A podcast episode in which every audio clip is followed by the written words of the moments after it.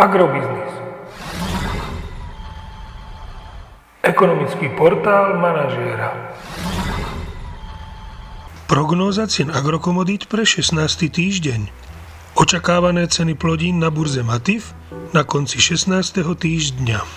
Pšenica 218 až 225 eur za tonu, kukurica 222 až 230 eur za tonu, repka, májový kontrakt 535 až 555 eur za tonu, augustový kontrakt 495 až 510 eur za tonu.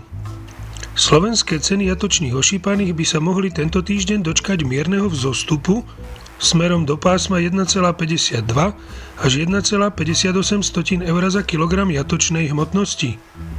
Agromagazín už druhý týždeň po sebe nemení svoj odhad nákupných cien surového kravského mlieka na mesiace apríl až jún. Ceny pohonných hmôt na európskych burzách v poslednom týždni rástli, čo sa čoskoro prejaví aj na ich zmenách na slovenských čerpacích staniciach. Predpokladáme, že v najbližšom týždni vzrastú ceny nafty o 1,5 eurocenta za liter na úroveň 1,165 tisícin eur za liter a ceny benzínu Natural 95 môžu zrásť o 1 eurocent za liter na hodnotu 1,35 eur za liter.